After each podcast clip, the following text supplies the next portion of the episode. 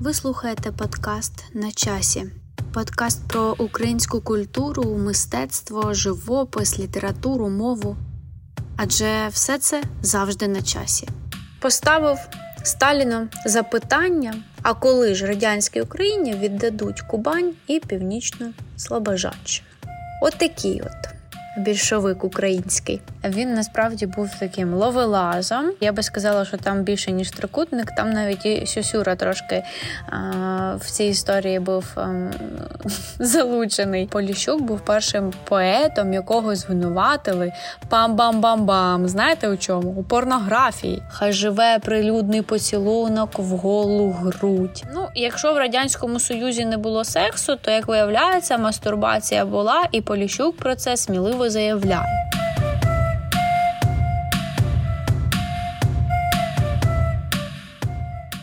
Привіт, мене звати Саша, і ви слухаєте подкаст на часі.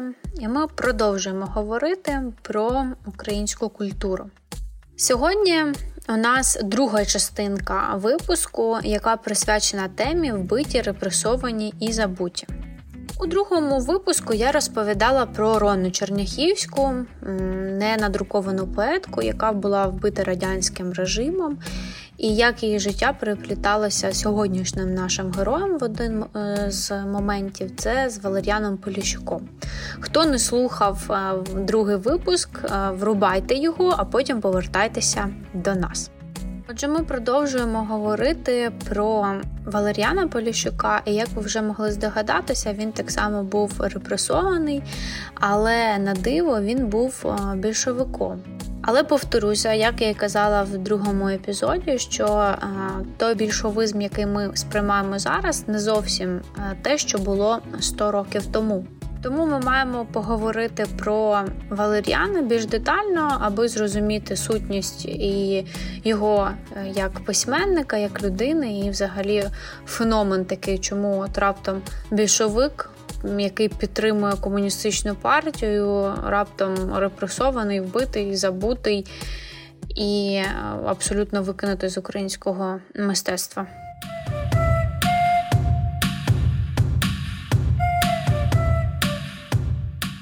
Родом Валер'ян Поліщук з Волині, звичайної сільської родини. Ось, власне, як він згадує про своє дитинство. Школа мені багато дала, я міг за поєм читати. Я мріяв бути святим, щоб підноситися в повітря без крил, мріяв бути письменником, але жахався тих мрій, бо не вірилося, що це може бути з простої людини. Власне, тут ось ця зав'язочка. Да? Він дійсно був зі звичайної незаможної сільської родини. І тому ідеї, які пропонував ем, оцей першопочатковий більшовизм, ідеї рівності і можливості рівності прав для селян, були для нього дуже такими важливими і близькими, тому він десь е, буде дотичним до цих ідей. Ріс, вчився, зростав, виховувався, це все зрозуміло. І ось е, під 17-й рік він переїздить до Петрограда, це Петербург, е, аби продовжити там далі навчання, і там він застає революцію і вирішує повернутися додому. Зачитаю теж спогади того часу. Жовтень ударив по всіх нас. Як було тоді приємно жити, коли Центральна Рада ув'язалася у війну з більшовиками? Мої національні струни голосно забриніли. Я поїхав до України, щоб там на місці брати участь у революції. Уже ось ця частинка про національні струни, я хочу повернутися в Україну, да, тобто говорить про про, про зовсім якийсь такий інший підтекст, як бачить Поліщук, ідею цієї рівності. Коли він повертається в Україну, він повертається безпосередньо до Волині, до свого до своєї маленької цієї батьківщини і починає займатися громадською діяльністю і в комітет потрапляє земельний, там допомагає селянам земельними питаннями, починає там майнові питання вирішувати, організовувати народні школи. Тобто він так доволі активно включається всі ці процеси. Але вся е, ситуація, ви пам'ятаєте, ми в попередньому випуску, коли говорили про Рону Чернохівську, говорили, що це доволі такий був важкий період в українській історії, українська революція, радянсько-українська війна. В українців тоді недостатньо було сили в багатьох аспектах, аби цю державну державність сформувати самостійно. І тому, на жаль, у багатьох ем, складалися такі ну несприятливі умови. І Поліщука теж це застала ось така ситуація. І я тут теж хочу зацитувати з його спогадів: і сум обхоплює новонароджену Україну спеленали та так крепко, що, дай Боже, щоб не задушили в полюшках. Я не держу ні сторони, ні руських, ні німецької сторони. Для мене все українська культура і розвой. Республіка Народна Українська. Всі, хто піднімає на те руку, мої вороги, ідейні і особисто. Я хочу, щоб ми з вами розуміли ці цитати, розуміли ось цю романтику більшовицьких ідей, які Поліщук, да, до яких Поліщук доєднається. Це, власне, притаманне багатьом письменникам того часу. Хвильовий так само да, був комуністом, вірив в цю ідеологію, але вона не зовсім запропонувала те, в кінцевому результаті дала те, що пропонувала. Це зовсім була не та угода. Коли починається Гетьманщина, він е, тікає до Києва, потім на Полтавщину, потім відбувається повстання директорії. Він намагається знову ж таки там під Києвом е, якось реалізуватися. Потім він потрапляє до Катеринослава, це сучасне Дніпро. Потім в Єлисаветграді так само працює це сучасний Кропивницький. Е, він і проти деніківців в повстанському русі брав участь. Він е, в редакціях працював, намагається е, редагувати, працювати, писати, тобто творити далі. Е, далі денікінці його саджають, потім він потрапляє в румунську тюрму, потім його поляки затримують. Тобто, ну настільки. Там просто вир, вир життя, бо це якраз 17-20 роки це було неймовірно. Ну, вже власне в 20-му році він переїздить до Києва. Там вже відбувається роман у нього з Роною. І в 21-му році він перебирається до Харкова, і певно, що оці якраз роки це ті моменти, коли він найбільше стає на шлях літературної цієї мистецької е, роботи, і вже стає таким повноцінним українським письменником, хоча він не друкувався і до того. Насправді, якщо ми подивимося його творчість е, і тексти, ми зрозуміємо, що він дуже часто підтримував радянську владу публічно, та, і писав якісь такі пропагандистські вірші в нього були. Але потім ми знаходимо листи, якісь щоденники, якісь згадки, які говорять абсолютно інакші речі. Ну, Наприклад, як ті, що я читала да, в 17-18 років. І так само в нього відбувається ось це таке внутрішній злам, коли він так само, як і хвильовий, побачить, що відбувається в селі під час голодомору. І тут теж звертаємося до його записів. Я був за більшовиками, чи лучше за совітом українських народних секретарів, бо не знав, що вони не українські, а грабіжницькі борці проти українського всього. Тепер я зненавидів оту Красну гвардію, що не питає, хто ти. Може, по міркуваннях більшовик, а тільки як український зараз розстрілює. Ще хочу додати один цікавий і такий, як на мене, дуже крутий е, і показовий факт з біографії Валер'яна Поліщука, який говорить знову ж таки про неоднозначність цього більшовизму. Була зустріч е, письменників, е, яка відбувалася безпосередньо зі Сталіном. І е, Поліщук без всяких там страхів, сумнівів піднявся і поставив Сталіну запитання: а коли ж радянській Україні віддадуть Кубань і Північну Слобожаччину? От такий от більшовик український.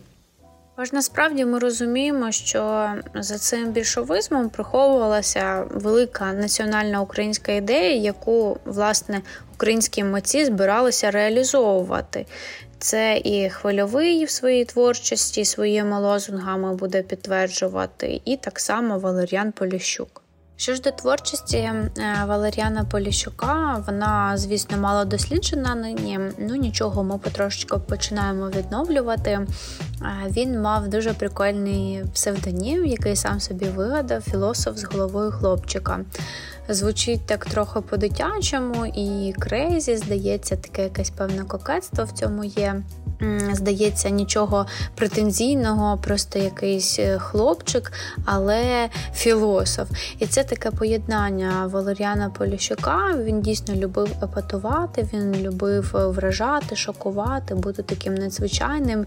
І ось ця така вибір такого псевдоніму говорив дуже багато про нього. Що я ось щось тут таке пишу, здавалося б, глибинне філософське, але водночас я а, роблю це дуже по-дитячому, такого хлопчака, такого наївного, нібито не претендую на величезні матерії, хоча насправді він на них претендував. В українську літературу він привніс е, абсолютно такий новий е, напрямок, конструктивний динамізм, е, це поєднання такого бажання оспівувати модерну цивілізацію, плюс технічну революцію освіщати, да, поєднання таких якщо чесно казати, то він.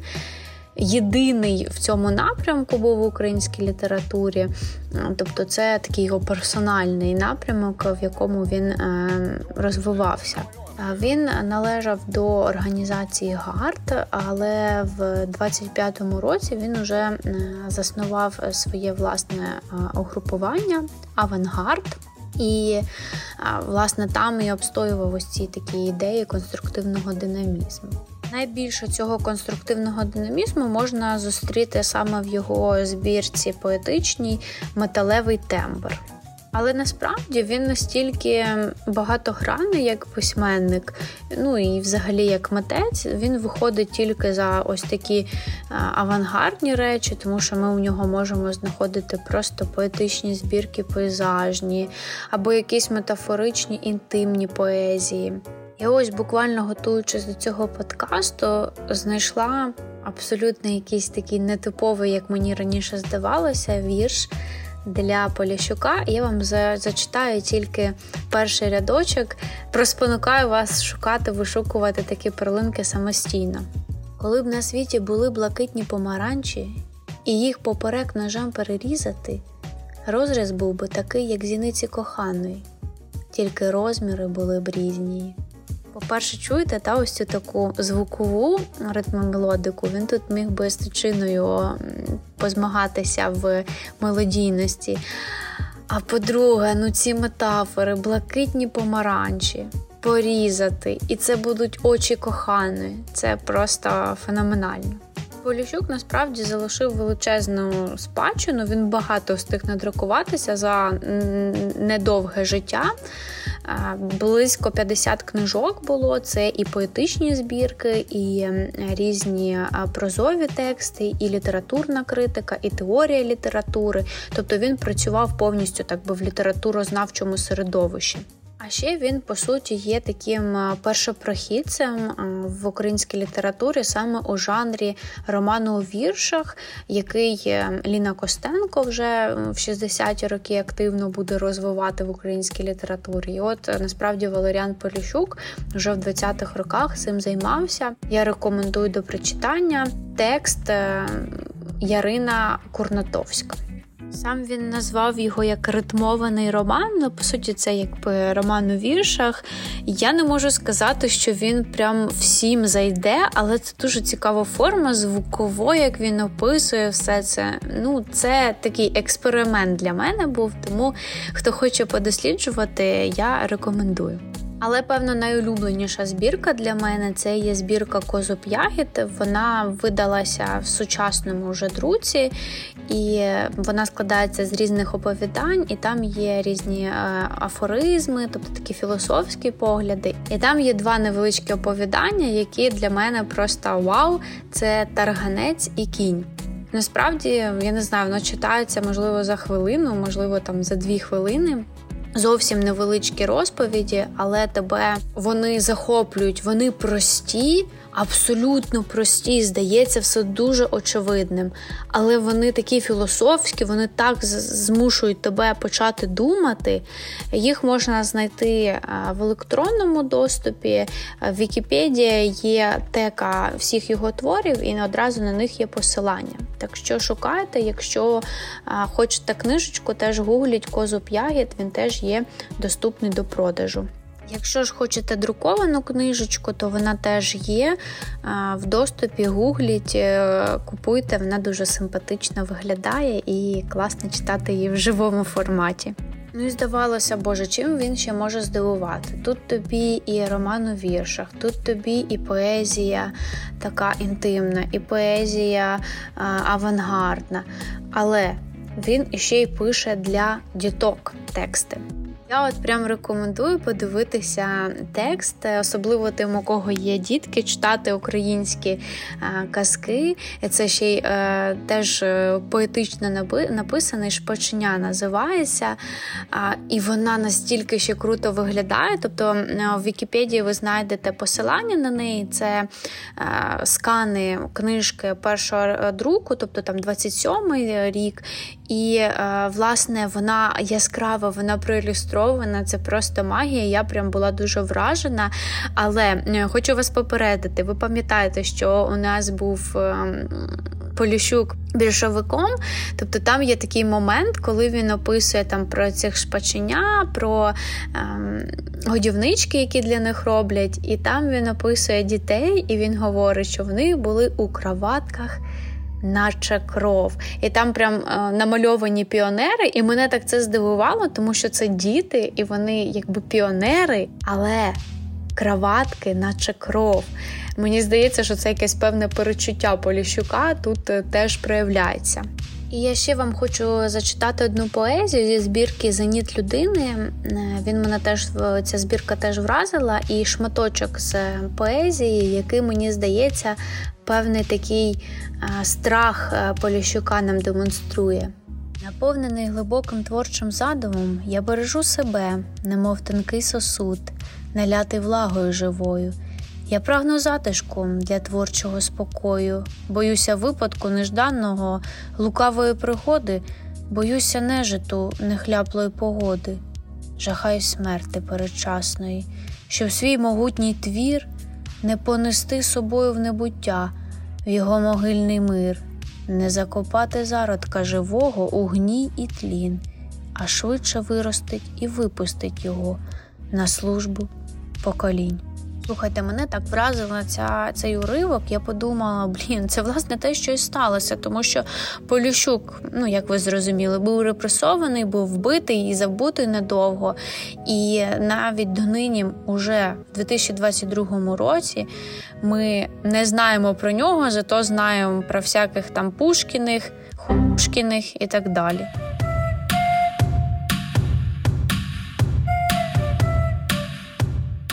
Слухайте, а ще е, мене завжди дивує цей момент, що ми думаємо про наших письменників, що вони не виїжджали за межі е, не те, щоб там України, а якогось села. І я вам скажу, що багато хто із них мандрував. І особисто моя поїздка, мандрівка в Норвегію е, сталася якраз таки з Валеріаном Поліщуком. Валеріан Поліщук відвідував Норвегію. В нього є книжка допис такий репортажний рейд на Скандинавію. І там дуже класний опис. Якщо ви будете можливість мандрувати Норвегією, беріть з собою Поліщука. Він е, магічно просто описує фьорди, людей і розповідає про е, монетки норвезькі, чому в них дірочка є, і як він там взагалі їх е, підкрадав в Норвегії. Крім мандрівки в Норвегію, Поліщук їздив разом з течійною Європою, і особливо його вразив Париж. Він просто був в нього максимально закоханий. Але, чесно кажучи, трошки Поліщук такий для нас сучасних уже 21 століття він мені такий трошки гомофобний був. Він описує там європейську культуру і бачить там чоловіків, які разом, дівчат, які разом, і для нього це трохи виглядає так неприродньо. От, ну, Маємо розуміти, що все-таки це була на той момент людина радянська, от, і ще не так далеко він зайшов у своїх шуканнях. Хоча насправді теми любовні йому були теж е, близькі. Він насправді був таким ловелазом, і е, ходили чутки, що в нього був роман з двома сестрами Лідією і Оленою. Такі подібні трикутнички, взагалі, в той час якось багато можна зустріти розповідей про любовні трикутники. І насправді я би сказала, що там більше ніж трикутник, там навіть і Сюсюра трошки а, в цій історії був ем, залучений. З Оленою Поліщук таки одружився і мав дітей. Тобто він зупинився на одній з сестер. Щодо Сосюри, вони по суті одну з сестер не поділили. Тут я скористаюся спогадами самого Володимира Сосюри. Були дві сестри Ліка і Льоля, які обидві, закохалися у Валерія. Він обох їх любив. Дивно, але це так. З Льолею до Валерія у мене була любов. Тільки коли я йшов від неї, то після її пестощів почував себе так, ніби е, по мені проїхав з гурхотом і дзвоном трамвай. Я знав, що це не любов, але нічого не міг з собою поробити, бо її очі були такі містичні і таємні. Я розлюбив Льолю, а тут з'явився Поліщук. Прийшов, побачив, переміг. Льоля безглядно закохалася у Валер'яна, перемогла свою сестру і стала його дружиною. Ходили чутки, і є навіть спогади, що вони навіть е, мали бійку з цього приводу, відлупцювали один одного. Але Сосюрі дісталося за Поліщука ще один раз, хоча це вже була зовсім інша історія. Наталя Забіла е, тоді заступилася за Поліщука збірку. Сосюра там неприємно про неї висказався, і Наталя Забіла, Наталя Забіла заступилася, і в них почалася теж здійнялася якась бійка. Коротше, люди тоді трохи е, любили так емоційно вирішувати всі свої життєві питання. Коли Поліщук вже одружився, у них е, були зеленої двоє дітей, і імена, які вони давали. Слухайте, команд, це просто якийсь теж космос. Е, мені здається, що вони виграли першість по оригінальності імен. Отже, сина звали Марк Реон, а доньку Люцина Електра. Ну, оце рівень. Ну і якщо ми з вами дійшли до теми ловеластва, то я не можу оминути е, факту того, що Поліщук був першим поетом, якого звинуватили пам-бам-бам-бам. Знаєте у чому? У порнографії. Так, так, українські письменники не такі собі соромлазливі люди. Звісно, після того він мусив писати покаяння в газеті, але тим не менш, ця еротична тема вона була дуже важлива для його творчості, і поема Онан це якраз таки вияв цього еротизму. Е, насправді, Онан це е, персонаж е, релігійний, да, це другий син Юди. Дуже часто його плутають, звідти походить термін онанізм, да, який помилково по суті пов'язують з мастурбацією, тому що Онен, згідно п'ятикнижжя, він практикував перервний статевий акт. Але зазвичай ми от асоціюємо цей вже термін до саме мастурбації. Так ось, власне, уривок. Пропоную послухати. Мене ж моя долоня біла, розкрившись більше вабить, аніж дівоче лоно. Так само здригатиметься тіло, мов у хвилини смерті ноги комаря, коли моя правиця, немов жона, мені віддасться, і потече із фалоса мій сік, білясто мутний і гарячий, і на свіжі полюстки фіалки упаде, залє синяві очі і жовтий пил замістить, і пригощі, дивись, он підставляє зелений лист, широкий лопуха, щоб підхопить святу для нього вогкість. Ну, якщо в радянському союзі не було сексу, то як виявляється, мастурбація була, і Поліщук про це сміливо заявляє. Ну і крім цієї поеми, він е, друкувався в своєму якраз журналі Авангард, і там а, такі були лозунги, гасла, хай живе прилюдний поцілунок в голу грудь. І разом з дизайнером Василем е, Єрміловим, теж дуже класний дизайнер. Гугліть, дивіться його роботи. А він взагалі говорив, що вони зроблять конструкцію спеціального ліжка для кохання.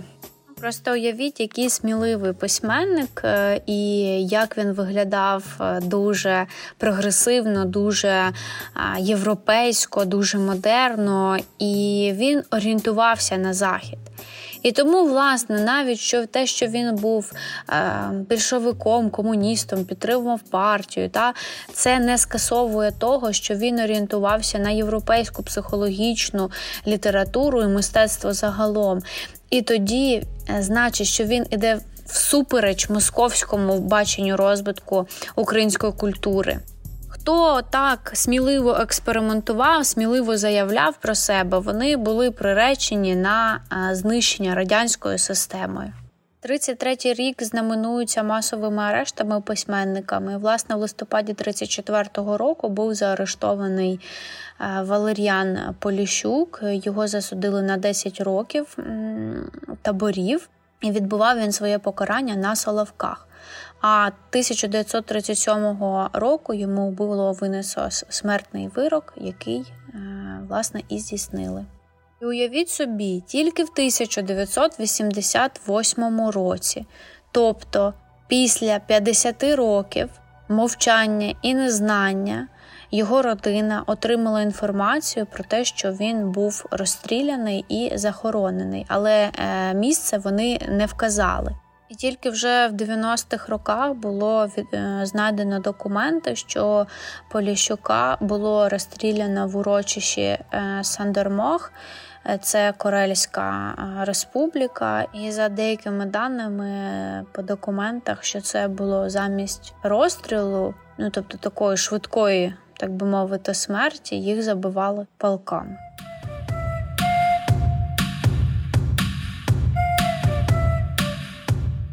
40 років супер яскравого життя, різного, різнобарвного, масштабного, глибинного, феєричного. І ми маємо розуміти, яка просто прірва ось цього знищеного, та того, що ми не бачили, тільки в 90-х роках почали дізнаватися, і тільки зараз ми там трошечки починаємо якісь тексти його передруковувати, видавати, говорити і популяризувати інформацію про нього. І завершу цей випуск словами і таким девізом Валер'яна Поліщука: Блажен, хто може горіти, бо після нього залишиться попіл, а не гній. Так і жив Валеріан Поліщук. Після нього залишився феєричний, яскравий, магнетичний попіл. Друзі, з вами була Саша, ваша шанувальниця українського всього. І я вас запрошую до нас на читацький клуб на часі, де ми обговорюємо класні українські книжки. До зустрічі!